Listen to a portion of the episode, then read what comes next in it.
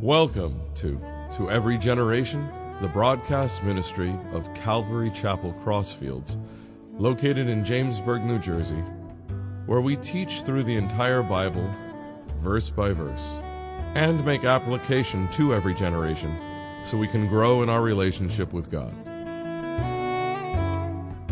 This morning we're going to be in Ephesians chapters 3, and today I've named or titled the sermon Unrealized Treasure. And I'm actually going to go through the word to realize. We think we know what the word means, but there's really a lot of depth to that word. And it's true, the world doesn't realize this treasure, this love of God, this wisdom of God played out in sending his son into the world to die for our sins, hope for mankind, hope for the human race uh, from here and beyond. And sadly, so a lot of churches are feeling pressure of secularism and they're moving. I've been reading some articles about the secular gospel. The secular gospel is a dead gospel, it doesn't work, it's a false gospel. The truth is that Jesus came. Yes, the world may be offended that our Savior was hung on a tree, crucified, and He provided the only way for humans to be saved. So that may be offensive, but you know what? The truth hurts. You know, even if you're not thinking about spiritual things, when we tell each other, loving people, relationships, something about them that, that is a character flaw, do you think that you or I, we always receive it readily? No, we don't. So it is the truth of the gospel, which in a lot of ways is an unrealized treasure. Now, today we're going to look at the Apostle Paul. Check this out. He's writing from a prison cell. He's falsely accused, he's in jail uh, without the amenities that we have today in prisons. And he's writing this letter, sending it to the Ephesians, and there's joy and there's excitement and there's encouragement in it. It's part revelatory, it's part encouraging, it's part a shot in the arm to the Ephesians that don't, don't be considering me in prison here. You know, this is where I need to be right now, but I want you to go and I want you to thrive and I want you to spread the gospel and I want you to realize this treasure. So we're going to look at it. It's 21 verses. We're going to take it in three parts. And the first part is revelation something that's revealed. The second part is resources, which God gives us the resources to spread this incredible message. And the third part is realization. So we'll check this out, starting at verse 1. For this reason, I, Paul, the prisoner of Jesus Christ, for you Gentiles, most of the Ephesian church at the time were Gentiles, some Jewish believers if indeed you have heard of the dispensation or the stewardship of the grace of God which was given to me for you, how that by revelation he made known to me the mystery, as I wrote before in a few words, by which when you read you may understand my knowledge in the mystery of Christ, which in other ages was not made known to the sons of men, as it has now been revealed by the saints, or by the Spirit, excuse me, to his holy apostles and prophets that the Gentiles should be fellow heirs of the same body and partakers of his promise in Christ through the gospel, of which I became a minister according to the gift of the grace of God given to me by the effective working of his power. So, the, the first part is the revelation, the revealing of the mystery of the church to the saints, to the prophets, to the angels. Over the years, especially in the Old Testament, the Old Testament saints, the prophets, the angels were interested, always interested in what God's going to do in the future. But some things God kept close to the chest. He didn't reveal it right away. It was an unfolding sort of revelation, uh, this, this treasure. And the Apostle Paul says, For this reason I. For what reason?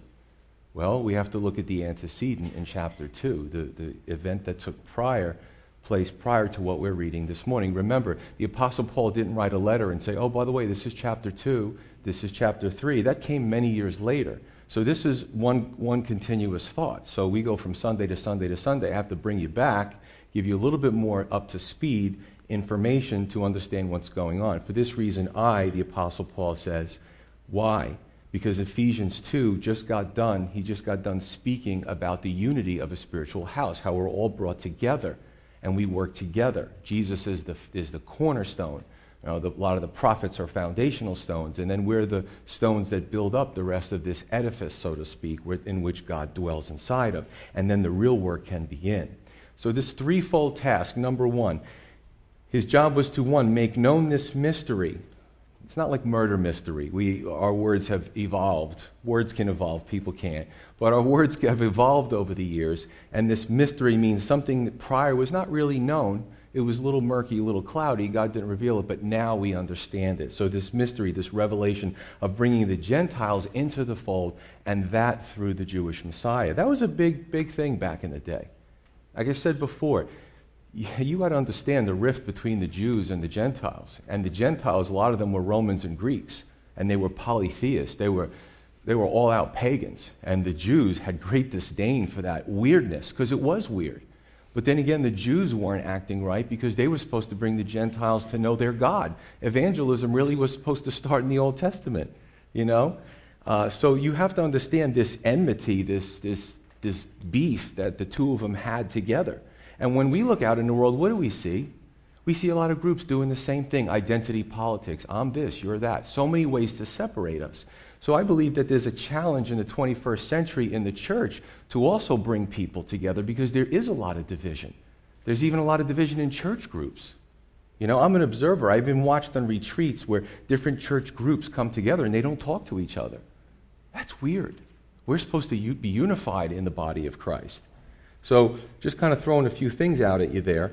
Um, I'm going to jump to 1 Peter. This is, probably, this is just an awesome scripture that, if you really meditate on it, uh, it'll give you chills. 1 Peter 1 10 through 12.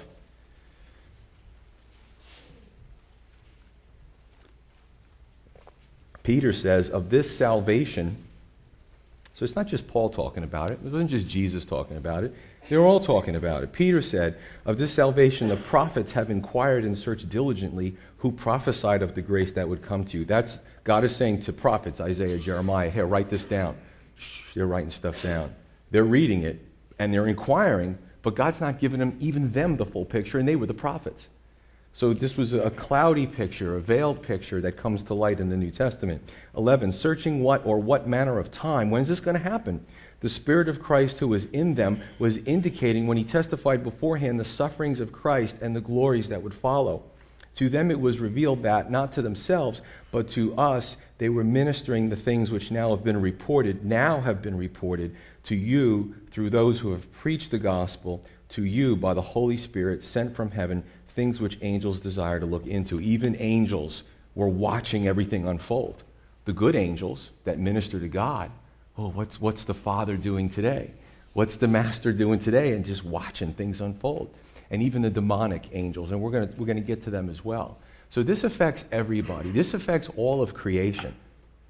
I mean, th- this pops, man. I, when, when I start to read this, I just get excited because, because it's just, it, it transcends these walls and this wood and, and matter and atoms. It goes all the way into the supernatural, the throne room of God and, and where the, the demons are. That's how powerful this message is. So, B, his second task was to, uh, to be appointed to minister to the Gentiles. Remember, he's a rabbi. He's in a, certain class, a, a Pharisee. You know, they're separated from everybody else. They're very orthodox. And he's a rabbi, he's a devout Jew. And the Gentiles are probably, you know, he, maybe he was a highfalutin rabbi. Maybe they were a little, again, he was disdainful of them. And here he is. He gets saved. And then God says, Well, I want you to be a minister to the Gentiles. No easy task. So, listen, when we talk about our lives and we talk about things that God reveals to us and we maybe have a rough ministry, um, we have to look back. And people are no different in the last few thousand years. It's just a different time period. Right? We still need to be obedient. The word is still the word, it hasn't changed. Third point uh, the Apostle Paul suffered persecution and imprisonment for probably what he thought he would never do with these Gentiles. And if you would have told the Apostle Paul, not being saved, well, you're first of all going to become a Christian. Yeah, the people you're trying to kill, arrest, etc., and you're going to minister to the Gentiles and bring them into the fold. You know, those people that you don't like. We have to think about this, right? We, we should never tell God, I'll never do blank, blank, blank. Because eventually we will hear munch, munch, munch, and that's the sound of us eating our words. When I got saved, I loved Jesus. I was so nervous coming up to the front, my knees were knocking. You know, it just was a spiritual thing. It was just so exciting, but so frightening at the same time. And I'm listening to the pastor and I'm, I'm loving the word. I've never heard the word preached like this before. And then he starts, and I'm new, new in the faith, and he starts talking about uh, evangelizing, telling people, sharing your faith. And in my mind, I'm like making faces. And in my mind, I'm thinking, you're a pastor, you get paid to do that. I have a job, I don't do that stuff. Well, some 18 or so years later, you know, I can't wait to share my faith. I just love to share my faith. And again, it's not something He's making me do, it's a joy. But seriously, we should never say to God, I'm never going to, because it just usually doesn't pan out the way we think it's going to. So, the Apostle Paul, he's writing to Gentiles and from prison. Remember that? He's in prison because some of his maybe probably the crowd that he ran with, maybe other rabbis, but there was a, a, a, group of unconverted Jews that really had a problem with him being changed, with him ministering to the Gentiles, and they made trouble for him everywhere he went. Talk about ironies here. You know, the prosperity gospel teaches if you really have enough faith and you're really close to God, He'll pretty much give you everything you want, and you'll be able to escape situations that are not palatable. But then the Bible tells us something different for the Apostle Paul. Listen, we may come to places to glorify God, maybe places we don't appreciate. For the Apostle Paul, it was uh, prison. Uh, for me, it might have been in early ministry loss of friends. For you, it might be doing all the right things and trying to honor God and your business fails. For others, it might be infamy. For the persecuted church, uh, Pastor Ed last Sunday, genocide. Genocide. I mean, the Roman Empire, the first, century, the first few centuries, horrific things that happened to Christians. The numbers of Christians that have been killed in the last several years, the, the Roman Empire doesn't compare. They're being just, it's genocide. They're being slaughtered. It's the Roman Empire all over again. But what's happening? The more that they're being uh, wiped out, the more that are rising up and becoming Christians. You can't stop the Spirit of God. Right? Uh, we, we, we, our, our faith, a lot of times, doesn't make any sense to the world. Well, just just convert, do what they say. You just live out the rest of your life, you and your kids. Yeah, but we, we know the risen Christ. We know he's real. We can't turn our back because eternity is a long time. So that's, uh, you know, brings me to my, my next point, actually. Can you, can we have peace amidst horrible circumstances? Yes or no? Yes.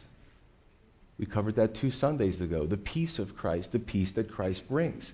Everything about him. He's the Prince of Peace. The world has peace because circumstances chill, they calm down. Christians have peace because it doesn't matter, because the inner man is being renewed day by day. We're being strengthened. We're going to read about this. Paul's a prisoner. He doesn't say, I'm a prisoner of Nero, who was, who was on the throne about that time. He says, I'm a prisoner of Jesus Christ. He knew he was there for a reason. But you know what Paul did? He witnessed to the guards that he was chained to captive audience. He's chained to the guy. Might as well start talking about the Lord. He went before courts, Gentile courts, and you know the, the heathen courts, and he witnessed to them. And some of them, he, had, he got some pretty good conversations out of them. Look at the book of Acts.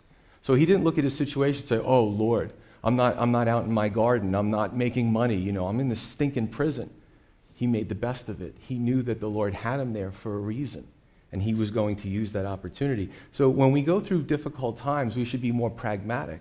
We should ask the Lord, well, all right, so I'm here. Not thrilled about being here, but what is it you want me to do? Amen? I mean, I went through a spate several years ago of just procedure after procedure, the hospital, blah, blah, blah, and I just started witnessing to people. The weirdest thing was when I was coming off of general anesthesia and I tried to witness. It didn't work out that well, you know. My wife's like, just, there'll be a time for that, follow up appointments. So, uh, but, we, but we talked, you know, we had some discussions. To take it a step further, what are you and I a prisoner of? Bob Dylan wrote a song years ago, said, You all have to serve someone. It's either the Lord or the devil, and that's the truth. Who are we serving? Who are we prisoner of?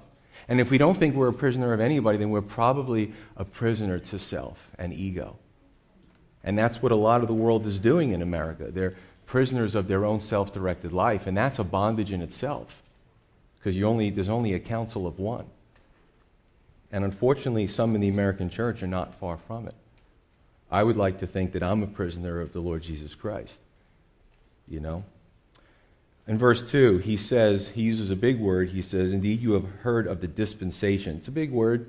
There's another word that's similar to it. It's stewardship. And I'm going to play around with some synonyms um, and etymology. Uh, verse 2, that word stewardship comes from the Greek word oikonomia. And that word is a transliteration in the English means economy. So oikonomia, economy, that's where we get that word. Did you know that? All right, so you learned something new today. but the Greek word is a compound word, and it literally means household law or household management. And there's an expression today called, and you might have heard it in Christian circles, God's economy, in God's economy, right? And this is the way it rolls. Are we in God's economy? God has a system, and it, it starts here and it plays out into eternity. Are we in the world's economy or are we in God's economy? You know, are we pining away for fleeting treasures that end when we die? Or are we trying to build up the economy in, in spiritual um, treasures that Jesus says they last forever? I'm, I'm exercising my stewardship by preaching to you. And it really is exciting when you, especially new believers, find out what your spiritual gifts are, and then you are in God's economy and you're exercising those gifts. It's an amazing thing. I mean, there's things that people can do in this church that I can't, maybe for time constraints or, um, or other things. And I'm blessed. I love to hear the praise reports of the prison ministry and the teen ministry and the, and the couples ministry. It's a great thing. But, so, you know, you might ask, well, Pastor Joe, do you ever get tired of, of saying the same thing for probably since I've been evangelizing? Plus pastoring because I actually was evangelizing before I became a pastor. So, some 18 years or so. No. How do I get tired of a message that's going to save your soul and save my soul? I mean, I still got the same zeal. Uh, you know, it's, I don't think, yeah, I want to take a, a change of pace. It's an incredible message. As long as there's souls that need to be saved, this is what I'm going to be doing. It never gets old.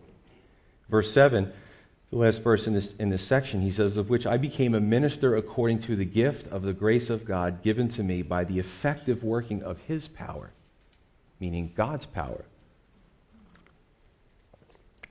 Effective working. In the Greek, that word is energia, where we get the word energy. When we go in his strength, when we use our spiritual gifts, he really gives us an incredible energy. God enables us, he empowers us. You know, I was just talking to somebody recently, and they had one of them like six hour energy drinks. It, it, I think it started out with two hours, four hours. I think it goes all the way up to 10 hours. you, you know, gives you a kick in the pants, and you can do stuff the whole day long. But then I've also been on in situations with Hurricane Sandy when a lot of the shore was destroyed, and we worked with other churches, and, and we went down there, and you know, we actually loaned out Pastor Vinny because he lives down there for several months to minister to them. And we went to the sites, and, you know, it was kind of sort of depressing to watch uh, the suffering, but to be able to help. And it's funny because we'd be there eight hours, 10 hours, and then come back and just, you know, God just gives you this energy. And it's the truth, the effective working in His power. If He's tasked you to do something, He will enable you, and you'll look back and say, How did I do that? By the power of God. And that, you know, that, that, that never gets old. Right? The, the power of God, it'll take us out of our comfort zones at times. And, and that's really sometimes the stretch when you look at a situation, you go, ah, in your, in your own flesh, you're afraid or you're, you think you're inadequate. And then God takes you out of that comfort zone and He does a great work in you. So, and again, remember, this is all being written from a guy in prison who was falsely accused without all the amenities. Verse 8, the second section, uh, Paul says, To me who am less, and this is a real humility here. I am less than the least of all the saints. This grace was given that I should preach among the Gentiles the unsearchable riches of Christ, and to make all people see what is the fellowship of the mystery, from which the beginning of ages has been hidden in God who created all things through Jesus Christ, to the intent that now the manifold or variegated or, or multi sided wisdom of God might be na- known by the church to the principalities and powers in the heavenly places, the angelic realm, according to the eternal purpose which he accomplished in Christ Jesus our Lord, in whom we have boldness and access with confidence through faith in him. Therefore, I ask that you do not lose heart at my tribulations for you, which is your glory. So, the second part resources. In verse 8, he speaks about the unsearchable riches of Christ. I'm going to play with words today because I really want to pull out. I want these words to pop in your minds. I want you to, to have an impression of what he's saying here. And the Greek is fun because it, it, it, you can go in so many directions with it. Okay? So the unsearchable riches, in other words, undepletable. God's riches cannot be depleted. There's a finite amount of gold on this planet, there's a finite amount of silver. But God's riches are unsearchable. They can't be depleted. You can never get to the end of his riches. See what I'm saying? There's never a bottom of the barrel, so to speak. And that's what's available in Christ to everyone who's listening today. And again, people are going after riches of this world. Listen, a lot of things are inanimate, they're um, innocuous, they, they're not good or bad. But when we put so much of our time going after things in the world and we don't consider God. That's where the problem comes in. To me, it, it, it reminds me of somebody who is, is just going after the world, just gorging themselves on dog food. You could eat dog food. To spot it might be tasty. I'm not interested in dog food. But it's just, God has so much more for us, you know? And, and in, in, a, in a, a spiritual sense, it's like gorging oneself on dog food. It's just basic stuff crude fiber and some crude protein, but you know, it really isn't something that's going to really nourish us and give us nutrition. This is the unifying gospel, is the treasure. Just, and I, I, try to do this as often as possible for those that may be new to the Bible and say, you know, I'm, I'm not grasping a lot of stuff. It's very deep, but I want to learn. John 3.16, For God so loved the world that he gave his only begotten Son, that whosoever would believe in him would not perish, but have eternal life. That word, whosoever, is another incredible word. It, it's a huge dragnet, and it can catch everybody in that net. Whatever you've done, whatever family you come from, what, what, if you're in the deep woods of Okefenokee that nobody can find you, this net can catch you. This whosoever. God means what he says, it's completely open ended. So, this is, we, we talk about God's wisdom, and through God's wisdom is the love of God. And that love was transferred to the love of Christ. And through the love of Christ, he went to the cross and died for our sins. And everything else, like I say, is just gravy. But what do we do with that as a church, as a people? If we've been a Christian for some time, what do we do with that? Well, in Matthew 25, in the parable of the talents, one of the men took the talent and he buried it and he put it in a kerchief and buried it in the ground this precious thing that god gave him. When god came back he made up excuses for why he didn't use it and, and multiply it. And it wasn't really the money. It was the symbolism behind the money. God has given us some incredible things. What do we do with it? Do we bury it in the ground?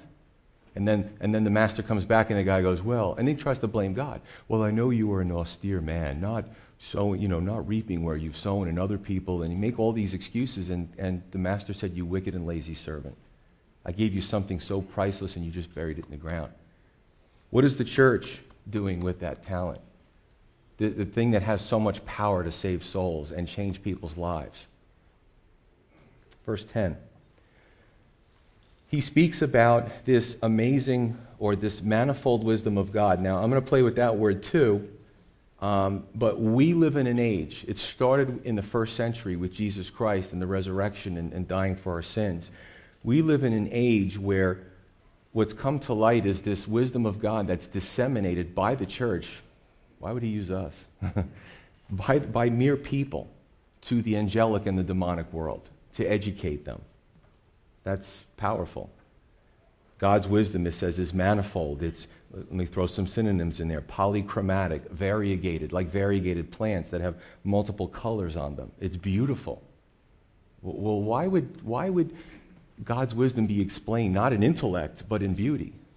Because we think in intellect. That's where it's at in America. We worship education. What are we educating ourselves for? I mean, it's good, but it, again, it only lasts as long as we live. It has an expiration date. When we die, it dies with us. Means nothing in the heavenlies.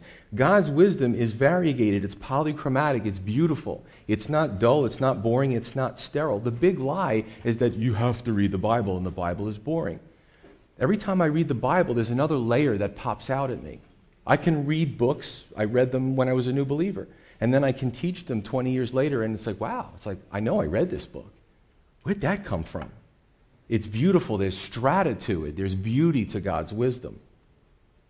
Warren Wiersbe on this subject says that God is educating the angels by means of the church. Wow. In Luke 15:10 it says the angels rejoice when a lost sinner repents and comes to faith. When you are, are regenerate and God is changing you, maybe right now through the word, and you come forward in front of all when you come forward, it's not just in front of these people, it's in front of the principalities in the heavenlies, and they know and they see and they rejoice when a lost sinner comes to repentance. Isn't that amazing that we have that much power? But let me, let me caution it's really not our power, it's the power of God that works through us. yes, it's pretty amazing. So, verse 12, he says, In whom, let me read it again in whom, Jesus Christ our Lord, in whom we have boldness, access with confidence through faith in Him. What do we have today that we can be bold about, that we can have access and confidence? Well, whatever it is, again, it has an expiration date. But the Bible says we can have all those things through Him. And we are being lied to and we are being deceived if we don't think we can. Because the Bible is telling us that we can. And that's what we need to be listening to God's Word. Verse 13, the Apostle Paul says this, and check it out. He has the same nature of Jesus Christ. He's taken on the Lord's nature. When the Lord was going to the cross, he ministered. The women came up and cried for him in one gospel, and he said, No, no, I, I'm concerned for you. You know, when, when the light is taken out of the world, what's, what's it going to be like? He talks about the green wood versus the, the dead wood. So similar to Jesus, the Apostle Paul is saying, Don't faint as a result of my tribulation. He didn't say, Oh, please petition the governor. Please come here. Protest for me. Get me out of here. Give me money. Buy me a lawyer. He didn't say any of those things. He was rejoicing in that prison cell because he knew his letter was going to reach the Ephesian church. What's more is, you know, we can listen to somebody who they have it all and they can say, Oh, life is great. And we can say, Sure, it's great for you because you have it all. However, when somebody is in a situation where everything is taken from them and then they can still rejoice, that's when we really need to perk up. Everything was taken from this man his freedom, his standing in society, probably any degree that he held under Gamaliel was, was revoked, right? They, they took everything from him, but here he is in a prison cell and he's rejoicing. And I think as American Christians, we need to get this point because we get caught up in this lie, again, this prosperity gospel lie that says when things are going bad, we either don't have enough faith or God has forsaken us. That's not true. When somebody watches you go through something that's very difficult and you still have that joy of the Lord, it says something to them. People take notice. This letter has so much passion, so much power, and so much ability that it couldn't be held back by the concrete stone guards and in many miles that separated the Apostle Paul from his readers. Our prayer has power. You know, when I pray, and, and I encourage you to pray for the persecuted church, because one day we're going to get to heaven and we're going to meet people from Kurdistan and from Sudan and from Indonesia, and, you know, we're going to be all at the banquet table and you know, we might find out about their sufferings and how they suffered for the Lord and how they were in glory before us and spent so much time with the Lord and everything's clear to them. You know, I say we have to pray for the persecuted church because, you know, many people maybe in this country haven't had near death experiences or never had a situation where they were told to deny your faith or we'll kill you. We have to pray for them that they stand strong. We have to pray for them that, that God does an incredible work over there and more souls are saved. But when I pray, it's amazing that when I pray to God for them, my prayers go from where I am right now across oceans, across barbed wire. It passes the tanks and the armies that are trying to stop it. And my prayers get to Kurdistan, they get to Sudan, they get to all these areas. Isn't that amazing? Sometimes I think we forget. This, again, it's another lie, like Eeyore. Oh, all we can do is pray, poo. It's not that way. We have power in our prayers. That's why God says, I want you to continue to pray. I want you to be a part of what I'm doing. It's really exciting. Verse 14, last few verses. For this reason, I bow my knees to the Father of our Lord Jesus Christ, from whom the whole family in heaven and earth is named, that he would grant you, according to the riches of his glory, to be strengthened with might through his Spirit in the inner man that Christ may dwell in your hearts through faith, that you, being rooted and grounded in love, may be able to comprehend with all the saints what is the width and the length and the depth and the height, to know the love of Christ which passes knowledge, that you may be filled with all the fullness of God. Now, to him who is able to do exceedingly abundantly above all that we ask or think, according to the power that works in us, to him be glory in the church by Christ Jesus throughout all ages, world without end. Amen. Amen. Third and last part is the realization of what we as believers have. This is a great prayer for Western Christianity. The Apostle Paul says, For this reason, I bow my knees to the Father of our Lord Jesus Christ. For what reason? The love of Christ, the wisdom of God, played out in the love of Christ in the cross and the crucifixion and the resurrection and this unifying gospel. Do we realize it? Let me just read to you the definition of realization. Number one, it's the act of becoming fully aware of something as fact. Right? Do we believe that this is a fact? Do we believe in the veracity of God's word? Two, the fulfillment or the achievement of something desired or anticipated? If so, we act on it because belief or behavior follows belief all the time. Show me somebody behaving in a certain way, and I will tell you what they believe. Because the way it translates in our mouth and our hands and our feet and the things that we do, it starts with belief. Do we fully realize? Do we believe in this? Many Christians mentally agree, but it doesn't play out in their lifestyles. In every church across America, some people, as they're walking out, they take it off and they leave it in the church lobby. Well, I got to go out into the world now. I'll be back. Hey, hold on my pack. Because when I come back, I want to put it back on again and feel good. No. If we believe in it, we act on it. It permeates our being and everything we do in life. Far reaching ministries, I'm getting a lot of mileage out of them from last Sunday. He talked about Muslims coming to Christ in ISIS held territory and then going back and wanting to minister to, to their persecutors, to other Muslims, and bring them to faith, risk losing everything. That's pretty incredible. They believe, they realize. There's a realization there. Do we? I mean, Americans live greater than three quarters of the earth's population. We are wealthy by the world's standards. However, we have astounding rates of suicide.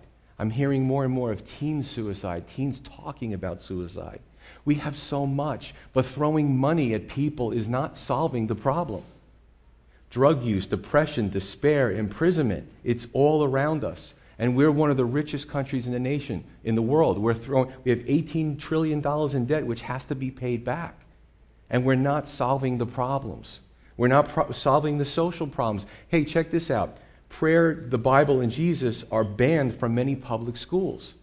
But you can talk about Wicca and Halloween and all that kind of stuff. However, we allow it in prison. So we're admitting, well, maybe they'll be good prisoners. Well, maybe they won't fight with the guards and other prisoners. Maybe they won't try to escape. So give the prayer and the Bible and Jesus. You put it in the prisons. As a society, we're admitting the power of Christ, but we have it backwards.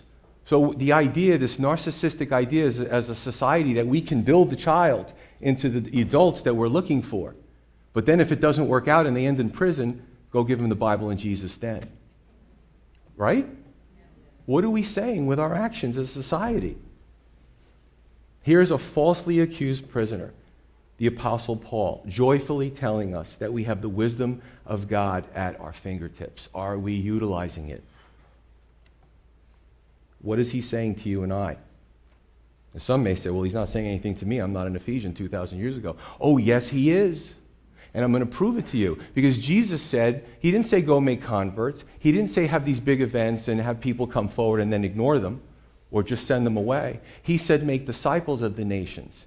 And then disciples made disciples. And for 2,000 years, there's been a progression of discipleship. I've been discipled by somebody. Many of you have been discipled from, by somebody. And it goes on and on and on.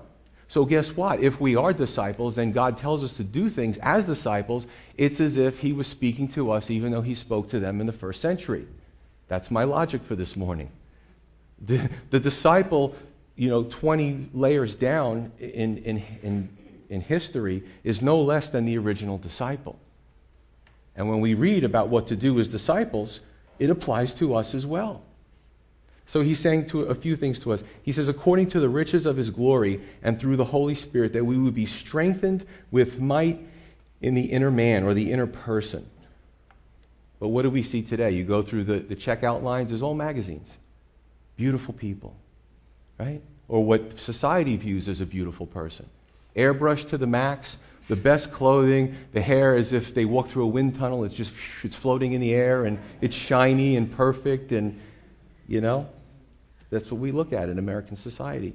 But what does God say? 1 Samuel 16, 7, he says that man, women look at the outward appearance, but God looks deep. He looks into the heart. 2 Corinthians 4:16, I love this. He says we never give up because the outward man is perishing, but the inward man is being renewed day by day. The outward man is perishing, we're decaying. Oh, that's a good reason to give up. No, it's not, because the inward man keeps on being renewed. It doesn't matter what we look on the outside. And that's going to last into eternity. Let's read a few quotes. The late Dr. A.W. Tozer, author and pastor, said, quote, If the Holy Spirit was withdrawn from the church today, 95% of what we do would go on and no one would know the difference. That is sad. He goes on. If the Holy Spirit had been withdrawn from the New Testament, let me clarify that, the Acts church in the first century, 95% of what they did would stop and everybody would know the difference. I've been driving this point home about celebrityism, and it's getting into Calvary chapels too. Celebrity, celebrity, celebrity, appearances. Instead of putting David up against the world's Goliath, we're putting up a Goliath against the Goliath. They're just, we, we got ours. He's just as big and, and buff and, and handsome as that other Goliath. Bigger sword, bigger shield. God put a David against a Goliath. He didn't put Goliath against the Goliath. Amen? Now, I heard another quote. I'm still trying to find the bottom of it. But that the, the persecuted church in China, not the facade of the communist church that has no resurrection and that kind of stuff. The underground church in China, some of those Christians come to America to see how a church can be run without the Holy Spirit. So they can model what not to do. We can, listen, we can dance and sing and we can manufacture all kinds of stuff and say it was the Lord. I heard in uh, one of the East Coast Pastors Conference, I think it was Damian Kyle, and he said that there's, there are people that when they come into a spirit filled church, they leave and they say, I can't put my finger on it. People were nice, the preaching was good, worship, but this, it was something about that church. It was spirit filled. You can't always put your finger on what the Holy Spirit is doing, but you got to welcome him into your church and into your life. Because we can all put on a good show right now and then go home and behave in a way that we're definitely not spirit filled, and it does nobody any good. Not our families, not us, not the church. actually K.P. Yohannan, Revolution in World uh, Missions, great book. Hunger for the Indian people, the subcontinent of Asia, Indian subcontinent. He, uh, he you know, the, po- the poverty, the desperation, the false gods. You know, ethnic Indian comes to America, is here for a while, nice hotels, running water, all kinds of stuff. And he goes, I had to check my heart. I started to lose my fire and my passion for the unsaved. It can happen, folks. Satan works differently across the seas than he does here. And listen, I'm not trying to be a downer or a negative, but we have to watch. We have to guard our hearts. You ever see somebody who all of a sudden comes into money and they change? Why? All the monopoly money that we're printing in the government and, and sending it out, that's going to change us? Today it's here, tomorrow in the stock market it's gone. Gold is 1200 an ounce, then it's 1150. It's all over the place. It's going to change us. What should be changing us is this word, this transformative word. He also says, Christ may dwell in our hearts through faith. Again, inside. There's an expression, my heart, Christ's home. 1 Kings 8, we talked about uh, last Wednesday, I talked about the temple and, and the grandi- it's beautiful, grandiose, and the gold and all this kind of stuff. And then it was the most important part, asking God to come into the temple. Because without that, it was just a, without that, it's just a building. Pretty, ornate, it's just a building. That what made the temple the temple was the fact that God's Shekinah glory, his indwelling presence, resided in that building. And then lastly, he says to be rooted and grounded in God's love. Again, I'm uh, just having fun playing with words today. The word for rooted is hridzo, where we get in the English a rhizome, which is a plant or a vegetative matter like a strawberry that what it does is it has under the ground, it has this big root ball. And it has runners that go horizontal under the ground. You can't see it. And they network with other roots. And there's this, they, they get there, and, and these, this root ball, and, the, and the, it goes sideways, and it networks with other roots, and it it's, it's becomes this firm foundation for A, stability, and for B, hydration. Rhizome, to be rooted. Are we rooted in God's love? Right? And he wanted to know, or he wanted to make sure we comprehended the width, the length, the depth, and the height to know Christ's love. In other words, four dimensions, the vastness of Christ's love. It's his way of expressing it. As a matter of fact, if you are into mathematics, there's a, a, a an object called the four dimensional tesseract. When he was doing that, I looked that up in um, the geometry. The Apostle Paul, I didn't think he was a mathematician, but he used things that we could understand to try to really grasp the depth of Christ's love. It's deep, and it's, it's more than skin deep. In other words, God's wisdom played out in Christ's love, and this transcends our finite understanding and boundaries. He said it surpasses knowledge. To the unregenerate, in other words, it makes no sense. Really, God's love doesn't make any sense. You ever try to talk to somebody and they say, well, that person's really bad? And you say, well, yeah, but if they really repent, Christ died for their sins and, and they'll be saved and they'll get to heaven. What? What are you talking about? They, they get mad because they don't understand. You, uh, you're laughing. It's happened to me. You, you kind of got to you got to sit with them for a while when you have that discussion because they have an impression about somebody who's so bad and they're not, and that person can't be saved, but I'm good, so I'll get to heaven on my own merits. Christ's love makes no sense. It surpasses knowledge. It's not supposed to make sense here. 1 Corinthians 1:18, the apostle Paul says the message of the cross is foolishness to those who are perishing, but to us who are being saved it is the power of God. Lastly, he says, I'm telling you, it's kind, of like you have to, it's like a steak, you know, you eat it, you just got to sit for a while, you got to digest it. He puts so much in here. We could be doing this for hours. But I just want to get the, the general message of what he's saying. Then he says that, that he, his desire is for us. Now, when he says, My desire is for you, he's saying that I'm praying for you. Yes, it's his desire, it's his hope. You know, the, the, the miles and the prison separates us. So, how's he going to get to them? Well, his letter, his words, inspired by the Holy Spirit, and he's also praying for them. You know, this is his hope and his prayer for them. Desire is to be filled with the fullness of God the one who can do exceedingly above all that we ask or think. This is the power that works in us if we'll have it. Do you want it? I know I want it, and I have to ask.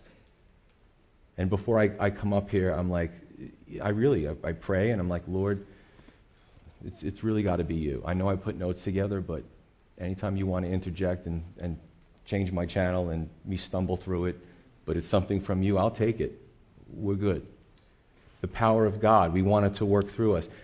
You know, I don't, let me just, I want to make sure I qualify this. Over the years, I've talked to a few people that have tried to take their life and different situations. And, you know, I tell you what, I could be talking to that person in my mind. I'm like, you know, I'm, I'm trying to tread water. In my mind, I'm thinking, Lord, I need help right now. You know, please words, spirit, whatever. And so I'm having a dual conversation. I'm asking him for help. And you know what? It's been, it's been an awesome thing to talk somebody out of that, to tell them that their life is not hopeless. And then you wonder when they're out of your presence, did they just placate you or are they really okay? Should I call 911? You see? But that's the power of God. Now, that's an amazing thing. I actually, there's an article in my office about, about pastors and that suicide is on the rise, attempted suicides. And, and that can only be done if I think, oh, I'm good, watch me, I have the silver tongue. No, no, no, that's not how it works. It means nothing because people can see through that. It's got to be a work of God. You've got to be using the power of God. This is somebody's life we're talking about. And they've chosen you for such a time as this to, because they're desperate. And that's what you got to do. You got to call. That's your lifeline's got to go right up there. Lord, I need your help right now. And He can do amazing works through you and more.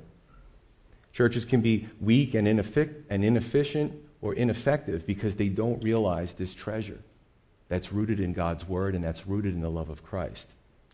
More tragic is a church that thinks it has it all together, but like the church of Sardis, Jesus said to them, You have a name that you are alive, but you're dead. You're devoid of the Holy Spirit. Repent. You seem to be a happening place, but you're dead. That's in Revelation 3. As we also spoke about in the Bible college on Thursday, Jesus said to his disciples, Do you love me? Do we love Jesus? If we do, are we feeding his lambs? Are we tending to them? This is the good news of hope in a hopeless world. I have to tell you, if I was probably preaching in the 80s, it would probably be more difficult because everybody was making money in the stock markets. Everything was going great. It was this big bubble, you know, housing market, everything. Everything was going it just was this, this a part of the cycle in American culture. And it's, that's a hard thing to compete with because that's what people are drawn to. But we have a message of hope in a hopeless world. That stuff doesn't satisfy. Are we living it out in our lifestyles? If you don't know the Lord, do you want this treasure? It has the ability to save your souls and the souls of your loved ones. If you are a believer, have you realized this treasure? Do you want to take his hand? Do you want to stop riding two worlds and just jump into him full force and trust him with your life and your future and your, your marriage and your finances and most of all, how we can effectively reach somebody outside that needs hope in a hopeless world? Do you want the ability, because God will provide it, to work through you in a mighty way? Let's pray.